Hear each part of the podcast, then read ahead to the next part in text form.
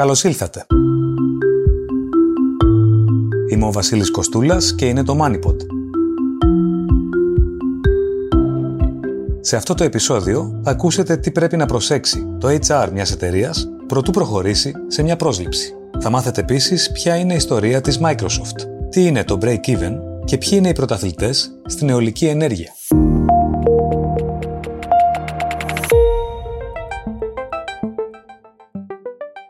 Πώς περιγράφει κανείς μια θέση εργασίας και τι θα πρέπει να προσέξει πριν προχωρήσει σε μια πρόσληψη, πώς ξεχωρίζει ένα καλό βιογραφικό και πόσα στάδια θα πρέπει να έχει μια συνέντευξη; Το MoneyPod φιλοξενεί σε έναν δεύτερο κύκλο συζήτησης τον Διευθυντή Επιλογής Τελεχών της ICAP για την Ελλάδα και την Κύπρο, Σεραφείμ Καραΐσκο.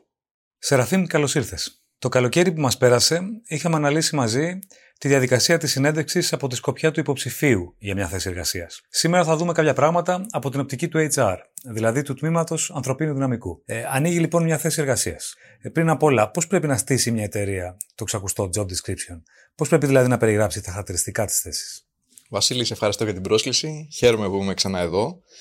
Και χαίρομαι ιδιαίτερα που ξεκινάμε με την, με την περιγραφή της θέσης. Καθώς αυτή ως επιτοπλίστων είναι η βάση της συζήτησης που θα κάνουμε και επί της δεν αφορά μόνο την προσέλκυση ενός εργαζομένου, αφορά επίσης και την εκπαίδευση, αλλά και την αξιολόγησή του. Πάμε να δούμε λίγο ποια μέρη έχει μια, μια περιγραφή θέσης εργασίας, ένα job description όπως λες. Καταρχήν πρέπει να δίνει πληροφορίες για την οργανωτική δομή. Ποιο είναι το τμήμα, ποιος είναι ο προϊστάμενος, ποια είναι πιθανώς η ομάδα. Το κύριο μέρος, όπως φαντάζεσαι, έχει να κάνει με τα καθήκοντα και τις αρμοδιότητες. Άρα ε, ποιος είναι ο ρόλος, ποιες είναι οι ευθύνες που θα αναλάβεις ένας υποψήφιος, τι ακριβώς θα κάνει, ποια είναι η δουλειά αυτό. Ε, υπάρχει ένα τρίτο εξίσου σημαντικό που είναι ε, τα Key Performance Indicators, τα KPIs, οι δείκτες μέτρησης της απόδοσης. Εδώ είναι πολύ καλό να είναι ξεκαθαρισμένο από την αρχή ε, πώς θα εξακριβωθεί η ικανοποιητική απόδοση ενός υποψηφίου. Άρα, ποια, ποιοι θα πρέπει να είναι οι στόχοι, ποια θα είναι τα τα αποτελέσματα που να περιμένει η εταιρεία από αυτόν. Να ξέρει και ο ίδιος δηλαδή πότε θα πετυχαίνει. Έτσι ακριβώς. Έτσι ακριβώς. Ε, τώρα, η περιγραφή της θέσης είναι η βάση η οποία θα μας δημιουργήσει την αγγελία. Άλλο πράγμα όμως η περιγραφή της θέσης, άλλο η αγγελία. Η περιγραφή της θέσης είναι ένα εσωτερικό έγγραφο. Αφορά την εταιρεία, κάποια κομμάτια του είναι confidential, άρα δεν πρέπει να βγουν στο ευρύ κοινό. Αντίθετα, η αγγελία έχει σκοπό να ενημερώσει αφορά το ευρύ κοινό. Είναι το teaser, όπως λέμε στη, στην προκειμένη περίπτωση. Άρα θα πρέπει σε αδρές γραμμές να προσπαθήσει να προσελκύσει τους κατάλληλους υποψηφίους.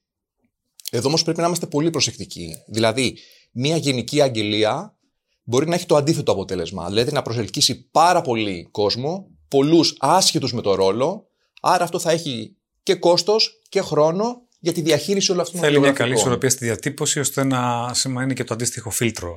Έτσι ακριβώς. Γιατί απ' την άλλη, μια πολύ εξειδικευμένη αγγελία μπορεί να προσελκύσει πολύ λίγους ή και καθόλους υποψηφίους. Άρα εκεί να έχουμε ακριβώς το αντίθετο αποτέλεσμα. Ε, να πω λοιπόν ότι και εδώ η αγγελία πρέπει να έχει τα αντίστοιχα τρία τμήματα. Το ένα αφορά τον ρόλο, την περιγραφή των αρμοδιοτήτων, τα οποία θα προκύψουν από το job description που αναφέραμε πιο πριν τα οποία όμως θα είναι λιγότερο αναλυτικά. Θέλουμε εδώ μια εικόνα του ρόλου και τι θα πρέπει να κάνει ο υποψήφιος. Ένα δεύτερο είναι ποιο είναι το ιδανικό προφίλ του υποψηφίου για την εταιρεία. Άρα, από πλευράς σπουδών, από πλευράς εμπειρίας, χρόνια προπηρεσία, από πλευράς δεξιοτήτων, τι θέλει η εταιρεία, τι θεωρεί ιδανικό η εταιρεία για τον υποψήφιο αυτόν. Αυτά είναι τα λεγόμενα minimum κιόλας που βλέπουμε. Minimum. Δεν είμαι σίγουρος αν είναι minimum ναι, requirements, ναι, ναι. γιατί ξέρεις, πολλές φορές εδώ οι εταιρείες βάζουν πολύ περισσότερα. Το θέμα είναι να, να κοιτάς αν πληρείς το 70% από αυτό. Νομίζω ότι είσαι ok να προχωρήσεις. Ένα τρίτο κομμάτι αφορά αποδοχές και παροχές. Εδώ βέβαια σπάνια δίνει συγκεκριμένα στοιχεία. Ε, Συνήθως μιλάει για παροχές τύπου αυτοκίνητο, κινητό τηλέφωνο, υπολογιστής, ε, ιατροφαρμακευτική κάλυψη, τέτοιου τύπου πληροφορίες. Άρα η, η αμοιβή που συνοδεύει τη θέση ε, την περιλαμβάνουμε στην περιγραφή της και όχι στην αναγγελία όπως είπαμε πριν, στην περιγραφή της θέσης ως HR. Στην περιγραφή της θέσης, ναι, υπάρχει. Υπάρχει. Βέβαια, όπως είπα, αυτό είναι ένα εσωτερικό document, άρα δεν είναι, δεν είναι ενήμερη. Ακόμα και το προσωπικό πολλές φορές μπορεί να μην, να μην είναι ενήμερο για τα ranges που, που έχει φτιάξει μια εταιρεία. Σίγουρα όμως ότι στην περιγραφή της θέσης υπάρχει. Δεν υπάρχει όμως στην αγγελία. Και για πολύ συγκεκριμένους λόγους δεν υπάρχει στην αγγελία. Ξέρεις, μισθός ανταγωνιστικός ή μισθός αναλόγων προσόντων. Αυτό είναι το καλύτερο που μπορείς να δεις σε μια ελληνική, ίσως και ευρωπαϊκή αγγελία. Γιατί οι Αμερικάνοι το, το προσεγγίζουν λίγο διαφορετικά. Το οποίο μπορεί να μην σημαίνει και τίποτα, βέβαια. Έτσι, το οποίο δεν σημαίνει τίποτα. Ορισμός. Ναι, ναι. Το, το οποίο σίγουρα δεν σημαίνει τίποτα. Ε, αλλά υπάρχει λόγος και υπάρχουν συγκεκριμένα τρεις πολύ βασικοί λόγοι που το προσεγγίζουν έτσι. Ποιοι είναι αυτοί; Ο ένας είναι ότι καταρχήν είναι αντικείμενο διαπραγμάτευσης μεταξύ του υποψηφίου και της εταιρείας. Φαντάζομαι ότι αν οι υποψήφοι γνώριζαν από πριν το εύρος μιας θέσης, το πιθανότερο είναι να στόχευαν στο μέσο και στο υψηλό μέρος ε, ενός εύρους. Φαντάσου εσύ λοιπόν ότι θέλεις να μετακινηθείς, ας πούμε, σε μια την από, ανταγωνιστική εφημερίδα και θα αποδεχόσουν ένα μισθό ε, του τύπου 50.000 ευρώ. Εντάξει, αν γνώριζες ότι, ή αν γνώριζες εκ των υστέρων ότι η θέση αυτή δίνει 50 με 70. Θα διαπραγματευόμουν περισσότερα. Το σίγουρο είναι ότι τα, τα 50 δεν θα σε κάλυπταν και θα ήθελες να πάρεις κάτι παραπάνω. Οπότε αυτός είναι ένας λόγος που οι εταιρείες δεν το προτιμούν. Ένας δεύτερος έχει να κάνει με τις εσωτερικές ισορροπίες. Φαντάσου λοιπόν τις τριβές που θα δημιουργούσε μια αγγελία όταν το έβλεπαν οι άνθρωποι της εταιρείας που έχουν ίδιους ή παρόμοιους ρόλους και χαμηλότερους μισθούς. Εύλογο. Και μου θυμίζεις άλλο επεισόδιο του Moneypod για το ερώτηση πόσα χρήματα βγάζεις στο εργασιακό περιβάλλον. Έτσι, έτσι ακριβώς. Έτσι ακριβώς. του. Ένα τρίτο που θα μπορούσαμε να δούμε είναι τα θέματα ανταγωνισμού. Αν δει μια ανταγωνιστική εταιρεία τις αμοιβές που δίνει ε, μια τρίτη εταιρεία, το πιθανότερο είναι να γνωρίζει και πώς πρέπει να προσελκύσει και τι προσφορές πρέπει να κάνει σε στελέχη της εταιρείας για να μπορέσει να τους προσελκύσει. Που και αυτό είπαμε είναι κάτι που δεν θα το θέλαμε. Μάλιστα. Με λίγα λόγια, μάλλον στο, στη συνέντευξη πέφτει το νούμερο και όχι νωρίτερα από την πλευρά της εταιρείας, πάνω κάτω για τους λόγους που συζητήσαμε. Και η αλήθεια είναι ότι δεν πέφτει και στην πρώτη συνέντευξη. Δηλαδή είναι κάτι το οποίο το βλέπουμε στην πορεία και αφού σιγουρευτούμε και η μεν και η δε ότι έχει νόημα να προχωρήσουμε σε επόμενο επίπεδο. Μάλιστα. Ως προς το ύψος της αμοιβής, τι πρέπει να λάβει υπόψη το HR ώστε να ορίσει το τελικό ποσό για τη θέση. Καταρχήν να πούμε ότι το, το HR δεν είναι αυτό που ορίζει το ύψος των αμοιβών και παροχών μιας θέσης. Αυτό στις οργανωμένες εταιρείες τουλάχιστον εντάσσεται σε ένα ευρύτερο πλαίσιο στρατηγικής αμοιβών και παροχών. Έχει να κάνει με το πόσο σημαντική είναι μια θέση και το πόσο εντάσσεται ε, σε θέματα είτε κερδοφορίας είτε επίτευξης στόχων. Φυσικά μετράνε και οι ευρύτερες ισορροπίες στην αγορά εργασίας. Αυτά λοιπόν όλα ε, δημιουργούν μια ευρύτερη στρατηγική και πολιτική γύρω με τις αμοιβές και παροχές. Τώρα, το HR καλείται να εφαρμόσει την πολιτική αυτή, σεβόμενο τόσο τις εσωτερικές ισορροπίες, όσο και τις τάσεις της αγοράς. Είπαμε και πριν ότι αφενός δεν θα πρέπει να διαταράξει τις σχέσεις με τις υφιστάμενες ομάδες, πρέπει όμως να έχει τα εργαλεία για να μπορεί να προσελκύσει τελικά τους κατάλληλους υποψηφίους. Νομίζω δεν είναι εύκολη η εξίσωση. Σίγουρα όχι. Στο επόμενο στάδιο, πώς χωρίζει κανείς ένα καλό βιογραφικό ώστε να το φέρει για συνέντευξη, Ποια είναι τα σημεία στα οποία θα πρέπει να σταθεί; Εντάξει, δεν θέλω τώρα να σταθώ στα, στα τετριμένα που έχουμε πει και έχουμε δει και πολλές φορές για το πώς πρέπει να δομείται ένα βιογραφικό, τι πρέπει η στοιχεία να έχει για να ξεχωρίζει. Θέλω να σταθώ τι κατ' εμέ είναι το νούμερο ένα και πιο σημαντικό στοιχείο. Και αυτό νομίζω είναι τα επιτεύγματα ξέρεις, πολλοί αναλώνονται στο να γράψουν αρμοδιότητες ένας διευθυντής πωλήσεων. Κάθε και αναγράφει τι κάνει σαν διευθυντής πωλήσεων. Αυτό όμως το κάνουν λίγος πολύ όλοι οι διευθυντές πωλήσεων. Τυπικά προσόντα. Ακριβώς. Αυτό δεν είναι αυτό που θα σε ξεχωρίσει. Αυτό που θα σε ξεχωρίσει είναι τα επιτεύγματα. Αυτό λοιπόν εγώ που θέλω να δώσω ένα βιογραφικό είναι ότι εσύ, σαν διευθυντής πωλήσεων, τι έκανες πετυχημένα, τι σε ξεχώρισε, τι κατάφερες, πώς έπιασες τους στόχους σου. Αν αυτό έχει και, έχει και νούμερα, ακόμα καλύτερα. Γιατί ξέρεις, δείχνουν και ένα προσανατολισμό στο στόχο, στο αποτέλεσμα κτλ. Άρα θα πρέπει λοιπόν ε, το HR να επιδιώξει να διακρίνει την προστιθέμενη αξία του υποψηφίου. Αυτό ακριβώς. Θέλουμε να δούμε τα επιτεύγματα. Αυτό είναι το Α και το Ω σε ένα βιογραφικό. Ε, υπάρχουν κάποια πράγματα στο βιογραφικό που θα πρέπει να χτυπούν καμπανάκι στα αυτιά του HR. Κοίταξε να δεις, υπάρχουν τόσο ε, ευρέω γραφτεί στο, στο ίντερνετ τι, τι πρέπει να έχει ένα βιογραφικό, τι δεν πρέπει να έχει κτλ. Οπότε αν κάποιος δεν έχει ένα ε, στοιχειοδός επαρκά καλώ δομημένο βιογραφικό, σημαίνει ότι έχει κάνει πλημελή προ, προϋπηρεσία. Άρα κάτι σημαίνει αυτό για τις οργανωτικές του δεξιότητες. Εντάξει. Τώρα, αν πρέπει να δω ίσως στοιχεία που χτυπάνε καμπανάκι για έναν, για έναν recruiter, θα μπορούσα να σταθώ σε δύο, τα οποία δεν ελέγχονται κιόλας από τον, από τον υποψήφιο όταν φτιάχνει ένα βιογραφικό. Το ένα είναι οι πάρα πολλές αλλαγές σε σύντομο χρονικό διάστημα.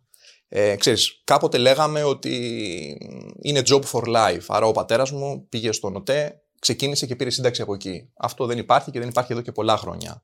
Άρα ουσιαστικά ε, ένας χρόνος 2 έως 4 ετών ανά ρόλο θεωρείται αποδεκτός έτσι ώστε ο υποψήφιος να κάνει δικό του το ρόλο, να μάθει πράγματα, να πάρει πράγματα και να δώσει πράγματα. Και είναι έτοιμος μετά να, να αλλάξει ρόλο είτε εντός εταιρείας είτε Αυτό είναι αποδεκτό. Αν δεις όμως πολλές αλλαγές και κάτω από ένα χρόνο και στο εξάμεινο κτλ., αυτό κάτι σημαίνει. Εδώ απαιτείται περισσότερο διερεύνηση. Δεν λέω αν είναι σωστό και λάθος και πάντα μπορούν να γίνουν λανθασμένες επιλογές. Αλλά όταν αυτό είναι σε, σε, μεγάλο, σε μεγάλη συχνότητα, τότε είτε ο υποψήφιος κάνει πολλές λάθος επιλογές, άρα κάτι σημαίνει αυτό για το κριτήριο του και την επιλογή εταιρείας, είτε και οι εταιρείες κάνουν λάθος για τον υποψήφιο. Οπότε εδώ θέλει προσοχή. Οι μεγάλες ε, περίοδοι αποχής από την εργασία; Ε, μου δίνεις πάσα λοιπόν, αυτό είναι το δεύτερο και το σημαντικό. Δεν θα έλεγα μόνο οι μεγάλες περίοδες αποχής, θα έλεγα γενικά τα κενά. Τα κενά μπορεί να συμβαίνουν για πολλούς λόγους. Άρα και εδώ απαιτείται διερεύνηση. Δεν σημαίνει ότι είναι αυτόματα κάτι λάθος. Βέβαια, αν δεις πολλά κενά, και εδώ χτυπάει καμπανάκι, όπως είπες και εσύ. Τώρα, τι θα πει πολλά κενά; Σημαίνει ότι κάποιος απολύθηκε. Αυτό δεν είναι απαραίτητα κακό, γιατί σε όλους μπορεί να συμβεί ανά πάσα στιγμή. Αν κάποιος όμως έχει πολλά κενά, πρέπει να δούμε για ποιο λόγο. Απολύεται συχνά, κουράζεται; Ή, μπορεί να αφήνει και ο ίδιος τη δουλειά τους. Μπράβο. Ή δεν τα καταφέρνει, ή τα βρίσκεις κούρα και, και, και παρετείται; Μήπως δουλεύει από χόμπι; Όπως και να έχει, αξίζει διερεύνησης, αλλά είναι ένα καμπανάκι στο να διερευνήσουμε περαιτέρω στη συνέντευξη τι δεν πάει καλά. Έρχεται λοιπόν η ώρα της συνέντευξης.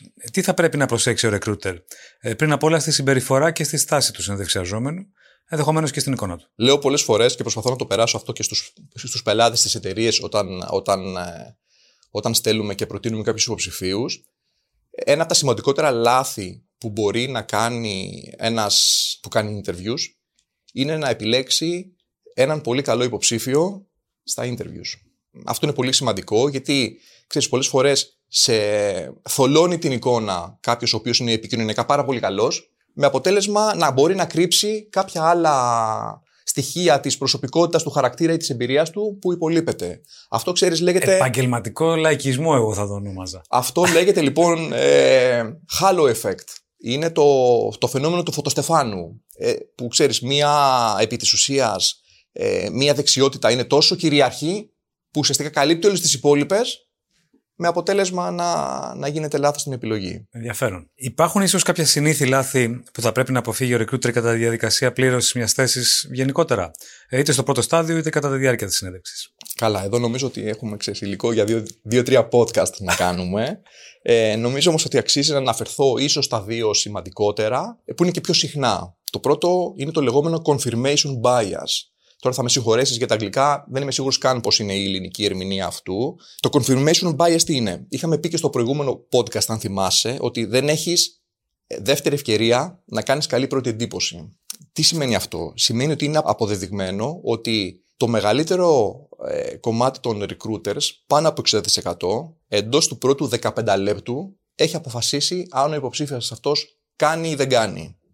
Κάποιοι ακόμα, σε ακόμα μικρότερο χρόνο. Το confirmation bias είναι όταν η εντύπωση αυτή προσπαθεί ουσιαστικά υποσυνείδητα να επιβεβαιώσει την εντύπωση του αυτή, πολλές φορές αγνοώντας ε, κάποια, κάποια στοιχεία που δείχνουν κάτι διαφορετικό. Θύμα της κρίσης του λοιπόν. Ο έτσι ακριβώς, έτσι ακριβώς, έτσι ακριβώς. Ένα δεύτερο, εξίσου σημαντικό και συχνό, και αυτό συγγνώμη στα αγγλικά, είναι το similar to me effect το οποίο όπως καταλαβαίνεις και από τις, ε, από, από τις φράσεις είναι το σφάλμα που συμβαίνει ότι όταν ο recruiter ε, αναγνωρίζει κάποια κοινά στοιχεία και βιώματα με τον υποψήφιο, όπως για παράδειγμα ένα κοινό πανεπιστήμιο, μια κοινή καταγωγή, ε, το οποίο από τη μία βέβαια βοηθά να σπάσει ο πάγος και να γίνει πιο ευχάριστη συζήτηση. Από την άλλη ταυτίζεται ενδεχομένως περισσότερο από όσο θα έπρεπε. Έτσι ακριβώς και είναι, αποκτά μια πιο θετική εντύπωση σε σχέση με έναν άλλο υποψήφιο που ίσως δεν έχει αυτά τα κοινά χαρακτηριστικά. Το να πιστεί το HR της εταιρείας για την αξία ενός υποψηφίου είναι η μία πλευρά της υπόθεσης. Η άλλη είναι το ίδιο το HR να πείσει τον υποψήφιο για την αξία της εταιρείας και φυσικά τις θέσεις στην οποία καλείται να υπηρετήσει. Τι έχουμε εδώ; Ξέρεις, αν ρωτήσεις τους συναδέλφους μας, τους recruiters της πληροφορικής, θα διαπιστώσει ότι αυτό είναι το μεγαλύτερο τους πρόβλημα. Δηλαδή, αυτή τη στιγμή στελέχη της πληροφορικής έχουν τρεις και τέσσερις ταυτόχρονες προσφορές και θα πρέπει κάθε εταιρεία να πείσει ότι η δική τους ευκαιρία, το δικό τους opportunity είναι το καλύτερο.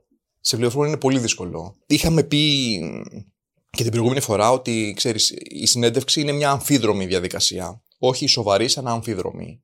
Άρα εδώ ερχόμαστε ε, στο ότι δεν αρκεί να βρούμε τον κατάλληλο υποψήφιο, θα πρέπει να τον πείσουμε ότι αυτή είναι η κατάλληλη ευκαιρία για αυτόν. Εδώ όμως θα πρέπει να είμαστε αντίστοιχα πολύ προσεκτικοί. Δεν πρέπει να οροποιούμε καταστάσεις. Διότι θα το βρούμε μπροστά μας. Θα το βρούμε μπροστά μας. Πρέπει ο υποψήφιος να αποκτήσει την σωστή εικόνα για το ποια είναι η εταιρεία, ποιος είναι ο ρόλος, ποιες είναι οι προκλήσεις που θα αντιμετωπίσει για να πάρει τη σωστή απόφαση. Δεν αρκεί να προσελκύσω έναν υποψήφιο και να τον φέρω μέσα. Ξέρεις πόσοι υποψήφοι παρετούνται πριν κλειστεί το πρώτο εξάμεινο. Είναι γιατί δεν έχουν αξιολογήσει σωστά την ευκαιρία που έχουν μπροστά τους. Και πολλές φορές φέρνει εταιρείες γι' αυτό. Οι συστατικές επιστολές είναι κάτι στο οποίο θα πρέπει να δίνει ιδιαίτερη σημασία το HR. Επίσης, το να έρχεται σε επικοινωνία με προηγούμενο εργοδότη του υποψηφίου είναι κάτι σύνηθες και θεμητό. Νομίζω όλοι γνωρίζουμε τα, το, τα διάφορα disclaimers που κυκλοφορούν για τις μετοχές και τα ομόλογα. Ότι ξέρεις, οι προηγούμενες αποδόσεις δεν εξασφαλίζουν τις μελλοντικές. Εδώ νομίζω έχουμε ακριβώς το αντίθετο. Το σημαντικότερο στοιχείο πρόβλεψης της απόδοσης ενός στελέχους είναι η απόδοσή του σε αντίστοιχα περιβάλλοντα, σε άλλους ρόλους, σε αντίστοιχους ρόλους στο παρελθόν. Αυτό μπορεί να πιστοποιηθεί επί της ουσίας μόνο από μία σύσταση. Μπορείς να αποκτήσεις την εικόνα μέσα από τη συνέντευξη, ειδικά όταν είναι, όπως λέμε, competency based. Παρ' όλα αυτά, μέσω μιας σύστασης, αυτό μπορεί να επιβεβαιωθεί. Η κοινή πρακτική λέει ότι παίρνουμε ουσιαστικά τρει-τέσσερι ε, επαφές από τον υποψήφιο, επαφές που έχουν δουλέψει μαζί τους στο παρελθόν, σε αντίστοιχους ρόλους που μας ενδιαφέρει, κυρίως ε, σε επίπεδο προϊσταμένου. Φυσικά και εμείς, όταν μας προβληματίζει κάτι, μπορούμε να, να μιλήσουμε και με κάποιες άλλες επαφές που δεν μας έχει προτείνει ο υποψήφιος. Πρέπει να είμαστε πολύ προσεκτικοί και ποτέ δεν μιλάμε, και το τονίζω ποτέ δεν μιλάμε με εργοδότη που ο άνθρωπος δουλεύει αυτή τη στιγμή, με τον τωρινό του λοιπόν εργοδότη. Και πρέπει να ξέρουμε ότι αυτό είναι μια διαδικασία αρκετά σύνθετη και δύσκολη. Άρα απαιτείται να την αναλάβει είτε ένας σύμβουλος ανθρωπίνου δυναμικού, είτε ένα έμπειρο τέλεχο του τμήματος ανθρωπίνου δυναμικού, καθώς δεν είναι εύκολο για τους προηγούμενους ε, προϊσταμένους να δώσουν αρνητική σύσταση. Άρα θα πρέπει κάποιος να εκμεεύσει κάποια στοιχεία, είτε αφορά απόδοση, είτε αφορά συνεργασία για κάποιον υποψήφιο. Σαφές. Αν το budget για τη θέση είναι συγκεκριμένο. Ωστόσο, ο νούμερο ένα υποψήφιος δημιουργεί εξαιρετική εντύπωση στο HR. Αλλά ζητά περισσότερα για να δεχθεί. Ποια μπορεί να είναι η συνέχεια; Καταρχήν, ε, πρέπει να σιγουρευτούμε ότι ο νούμερο ένα είναι ο πιο κατάλληλος και όχι ο καλύτερος. Γιατί αν ζητάει πολύ περισσότερα από αυτά που μπορεί να δώσει θέση. Μπορεί να μην είναι value for money. Δεν είναι μόνο το value for money. Ξέρεις, δεν ταιριάζουν όλοι οι υποψήφοι σε όλες τις εταιρείες. Δηλαδή, ξέρεις, τον καλύτερο, όσο και αν αυτό δεν ακούγεται πολύ καλό, θα τον, μπορεί να τον πάρει η Google ή η Facebook. Μια εταιρεία η οποία είναι στο μέσο της της, ε, της αλυσίδας, πιθανόν θα πρέπει να ψάξει ένα διαφορετικό προφίλ, έναν πιο κατάλληλο για τα θέλω της και για τις προκλήσεις που θα αντιμετωπίσει. Που δεν είναι οι ίδιε που μπορεί να αντιμετωπίσει μια πολύ μεγαλύτερη εταιρεία ώστε για να διασφαλίσει μακροπρόθεσμη συμμετοχή του εργαζόμενου στην εταιρεία για κάποιον άλλο λόγο; Για να διασφαλίσει και ότι θα είναι ο ευχαριστημένος ο υποψήφιος και ο εργαζόμενος σε αυτό που θα δει και για να είναι οι προκλήσεις αντίστοιχες των, των δεδομένων που θα αντιμετωπίσει. Αν λοιπόν σιγουρευτούμε ότι ναι, αυτός είναι ο κατάλληλος, τότε πρέπει να δούμε τι, τι μπορούμε να κάνουμε. Το είπα και πριν ότι, ξέρεις, εδώ δεν είναι να λύσουμε ένα πρόβλημα και να προσελκύσουμε έναν υποψήφιο και να χαλάσουμε εσωτερικές ισορροπίες και να δημιουργήσουμε ένα άλλο. Άρα πρέπει να είμαστε πολύ προσεκτικοί. Αυτό που συνήθως εμείς προτείνουμε είναι να δημιουργηθεί ένας νέος ρόλος. Ίσως με πιο αναβαθμισμένες αρμοδιότητες. Έτσι ώστε και η εταιρεία να μπορεί να δώσει ένα μεγαλύτερο budget σε σχέση με αυτό που πιθανόν να έχει προπολογίσει και αφετέρου να μην διαταράξει τις εσωτερικές ισορροπίες. Ακούγεται πρακτικό και επικοδομητικό. Μερικές φορές βλέπουμε ενδελεχείς και χρονοβόρες διαδικασίες από την πλευρά μιας εταιρείας κατά τη διεκπαιρέωση μιας πρόσληψης. Στον αντίποδα έχουμε και περιπτώσεις που λειτουργούν με συνοπτικές διαδικασίες. Ποια είναι η χρυσή τομή, πόσα στάδια θα πρέπει να έχει τελικά η διαδικασία μιας πρόσληψη. Και εδώ νομίζω η απάντηση δεν είναι εύκολη. Έχουμε από τη μία να συμβιβάσουμε ε, τη διαδικασία που πρέπει να εξασφαλίζει την σωστή αξιολόγηση ενός υποψηφίου και από την άλλη να περιορίζει τόσο το κόστος, το χρόνο, ε, να μην κουράσει τον υποψήφιο κτλ. Η απόφαση για μια πρόσληψη δεν είναι ποτέ εύκολη, γι' αυτό έχει και πολλά στάδια. Είναι η συνέντευξη με το σύμβουλο, είναι η συνέντευξη με το HR, είναι πιθανώς ε, ψυχομετρικά ή τεστ δεξιοτήτων, είναι κάποιες αξιοποιούν κέντρα αξιολόγησης, είναι η συνέντευξη με το hiring manager, πιθανόν και με το CEO, αν είναι σημαντική θέση. Όσο πιο σημαντικός ο ρόλος, τόσο πιο σημαντικά τα στάδια.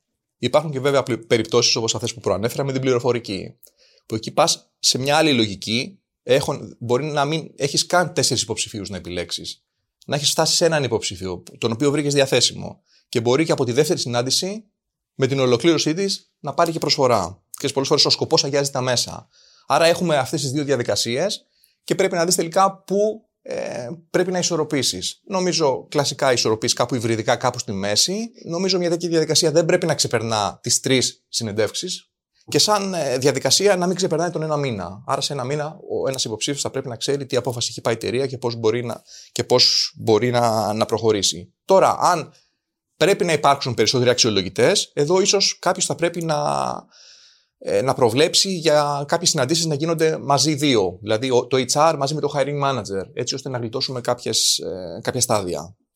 Τα τεστ προσωπικότητας και συναισθηματικής νοημοσύνης, έκανες και μια αναφορά λίγο πριν.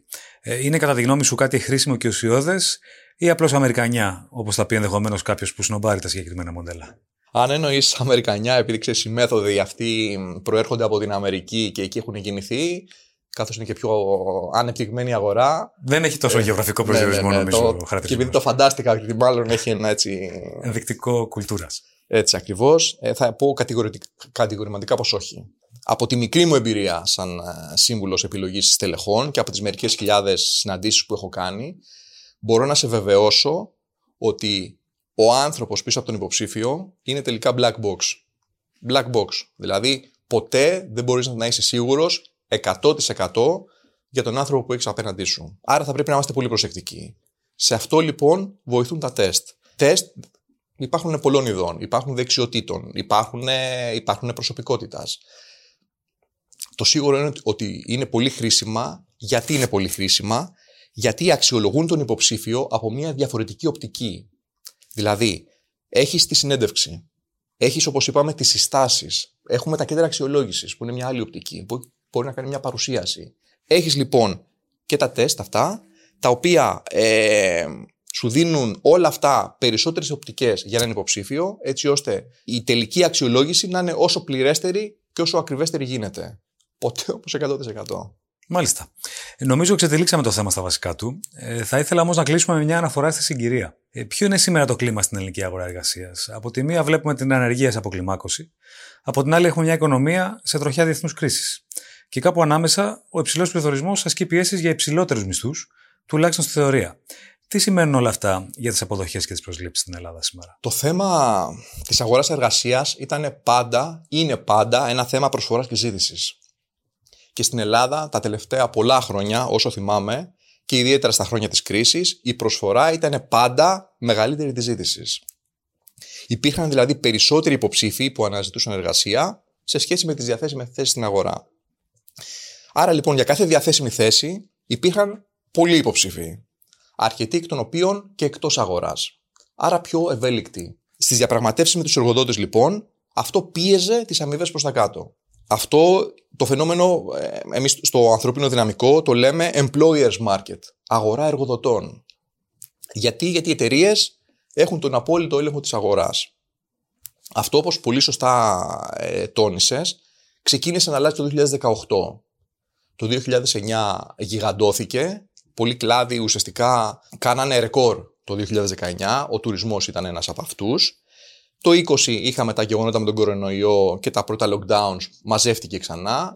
21 όμως και 22 η αγορά έχει υπερθερμανθεί. Άρα ουσιαστικά έχουμε πολύ μεγάλη ζήτηση νέων θέσεων ε, από τις, ε, από τις εταιρείες. Δηλαδή μιλάμε για εκθετική αύξηση. Με χαρά δεν θέλω να σημειώσω εδώ ότι υπάρχει και μια στροφή σε, πιο, σε θέσεις υψηλής εξειδίκευσης σε σχέση με το παρελθόν.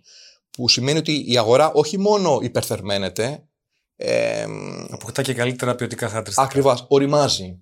Εντάξει, το οποίο είναι πολύ σημαντικό. Τώρα, κλάδι όπως φαντάζω της πληροφορικής, τεχνολογία, τουρισμός, κατασκευές, μεταφορές λιμάνια, real estate, ανανεώσιμες πηγές, αυτοί και ακόμα άλλοι, ε, όχι μόνο αντιμετωπίζουν εκθετική αύξηση της ζήτησης, δείχνουν, αν με ρωτήσεις, και αξιοσημείωτη αντοχή βάσει της συγκυρίας, ε, που νομίζω ότι θα είναι και προσωρινή.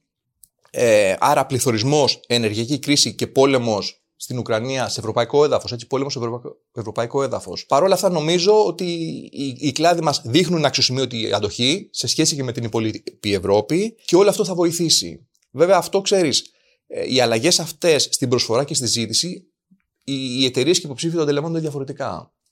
Οι μεν εταιρείες παραπονιούνται αν ακούσεις ότι δεν βρίσκουν τους κατάλληλους υποψηφίους ή υποψηφίους με τις κατάλληλες δεξιότητες. Αντίστοιχα, οι, οι δε υποψήφοι ε, μάλλον έχουν. ότι αποκτούν το πρώτο χέρι. Έτσι ακριβώς. Μάλλον έχουν περισσότερες επιλογές, οπότε και οι μισθοί τους ε, που, που τους προσφέρονται είναι τελικά αυξημένοι. Άρα συμβαίνει αυτό. Μεταφράζονται όλα αυτά σε μια πίεση προς τα πάνω για τις αποδοχές. Είναι ο νόμος προσφορά και ζήτησης. Έτσι ακριβώς. Οπότε αυξάνεται η ζήτηση. Σεραφείμ, ευχαριστώ πολύ. Ευχαριστώ για την πρόσκληση. Ιστορία Ήταν στο τέλος του 1974, όταν ένας προγραμματιστής στο Honeywell των Ηνωμένων Πολιτειών περπατούσε στη Harvard Square. Εκεί συνάντησε το εξώφυλλο του περιοδικού Popular Electronics, που παρουσίαζε το Alter 8800, την πρώτη μορφή μικροϋπολογιστή. Ο 21χρονος τότε, Paul Allen, αγόρασε το τεύχος και έτρεξε να βρει τον φίλο του από το Λύκειο, Bill Gates, και οι δυο τους συμφώνησαν ότι είχαν μπροστά τους μια ευκαιρία να αναπτύξουν λογισμικό για τη γλώσσα προγραμματισμού της συγκεκριμένης συσκευής. Όπως και έκαναν, παρέχοντας τη δουλειά τους στην κατασκευάστρια εταιρεία του Alter, MITS. Μέσα σε ένα χρόνο, οι Gates και Allen ίδρυσαν τη δική τους εταιρεία στο New Mexico, την οποία ονόμασαν Microsoft, συνδυασμός των όρων Microcomputer και Software. Τα έσοδά τους, τον πρώτο χρόνο λειτουργίας το 1976, ήταν 16.000 δολάρια. Το 1980 η Microsoft σύναψε συμφωνία με την IBM, η οποία πέντε χρόνια μετά τη ζήτησε να αναπτύξει ένα νέο λειτουργικό σύστημα για τους υπολογιστές της, το OS2, όπως και έγινε. Όμως παράλληλα με τις υπηρεσίες της στην IBM, η Microsoft ανέπτυξε και ξεκίνησε να εμπορεύεται το δικό της λειτουργικό. Hello, I'm Bill Gates, chairman of Microsoft. Microsoft first came up with the Windows concept back in 1983. Ήρθε η στιγμή που τα Windows ξεπέρασαν σε πωλήσεις το λειτουργικό της IBM. Το 1990 η Microsoft κατήχε πλέον το 90% της αγοράς στους προσωπικούς υπολογιστές. Είχε ήδη ξεκινήσει μια φαντασμαγορική πορεία, η οποία αρκετά χρόνια μετά, το 2015, μετουσιώθηκε σε αιτήσια έσοδα άνω των 80 δισεκατομμυρίων δολαρίων στα ταμεία μιας επιχείρησης η οποία απασχολούσε πια περισσότερους από 120.000 εργαζόμενους. Δέκα χρόνια μετά την έναρξη της λειτουργίας της, το 1985, η εταιρεία είχε μεταφέρει την έδρα της στο Redmond του Seattle, όπου βρίσκεται μέχρι και σήμερα το κάμπους της Microsoft, σήμα κατά τεθέν για την περιοχή όπου δεσπόζει το λόγο της επιχείρησης. Ο Paul Allen απεβίωσε το 2018 σε ηλικία 65 ετών. Ο Bill Gates το 2000 σταμάτησε να είναι CEO της εταιρείας και το 2020 αποσύρθηκε πλήρως από το διοικητικό της συμβούλιο, δηλώνοντας αφοσιωμένος στο φιλανθρωπικό του έργο. Τη χρονιά εκείνη η Microsoft κατήχε την τρίτη υψηλότερη αποτίμηση μάρκας παγκοσμίως. Τι είναι το break-even? Όταν το κόστος παραγωγής μιας επιχείρησης είναι ίσο με τα έσοδά της. Για να υπολογίσει κανείς το νεκρό αυτό σημείο, διαιρεί τα σταθερά κόστη της επιχείρησης με το περιθώριο του μεικτού κέρδους. Το αποτέλεσμα που προκύπτει είναι το ποσό το οποίο θα πρέπει να ξεπεράσει. Με άλλα λόγια, το break-even είναι το σημείο στο οποίο η επιχείρηση ούτε κερδίζει ούτε χάνει χρήματα. Παράδειγμα, όταν μια εταιρεία έχει πάγια έξοδα 1 εκατομμύρια ευρώ και μεικτό περιθώριο κέρδους 37%, το νεκρό σημείο είναι 2,7 εκατομμύρια ευρώ, Επομένως, η εταιρεία θα πρέπει να δημιουργήσει έσοδα 2,7 εκατομμύρια ευρώ για να καλύψει τα κόστη της. Εάν ξεπεράσει το ποσό, θα έχει κέρδος. Εάν πέσει κάτω από αυτό, θα έχει απώλειες. Γνωρίζοντας το νεκρό σημείο, μεταξύ άλλων είσαι σε θέση να τιμολογήσεις και να σχεδιάσεις την εξυπηρέτηση των χρεών σου. Το break-even είναι ένα σημαντικό στοιχείο που αποτελεί οδηγό για τον οικονομικό σχεδιασμό και το μέλλον μιας εταιρείας. Το ήξερες; Η Κίνα είναι ο παγκόσμιος ηγέτης στην αιωλική ενέργεια με 342 γιγαβάτ, περισσότερο από το 1 τέταρτο της συνολικής ισχύως. Από το 2015 η χώρα υπερδιπλασίασε την αιωλική της δυναμικότητα. Ακολουθούν οι Ηνωμένε Πολιτείες, οι οποίες το 2021 είχαν εγκαταστήσει 139 γιγαβάτ. Όπως και η Κίνα, η Αμερική εξακολουθεί να εξαρτάται σε μεγάλο βαθμό από ορυκτά καύσιμα. Όμως η αιωλική της δυνατότητα αυξάνεται σταθερά. Κάτω από τις Ηνωμένες Πολιτείες ακολουθεί στην κατάταξη η Γερμανία, η οποία διαθέτει την υψηλότερη εγκατεστημένη αιωλική ισχύ στην Ευρώπη, με περισσότερα από 60 γιγαβάτ. Τέταρτη χώρα στον κόσμο είναι η Ινδία, με 42 γιγαβάτ. Πέμπτη κατατάσσεται ακόμα μια χώρα της Ευρωπαϊκής Ένωσης. Είναι η Ισπανία, με 29 γιγαβάτ. Το Ηνωμένο Βασίλειο έρχεται στην έκτη θέση με 26 γιγαβάτ. Είναι η τελευταία χώρα της πρώτης εξάδας, παρότι φιλοξενεί το μεγαλύτερο υπεράκτιο αιωλικό πάρκο στον κόσμο, το Hornsea One, των 1,2 γιγαβάτ. Οι χώρες επεκτείνουν τα χαρτοφυλάκια αιωλικής ενέργειας, όσο απομακρύνονται από τα ορυκτά καύσιμα, για λόγους βιωσιμότητας αλλά και ενεργειακής ασφάλειας και αυτονομίας.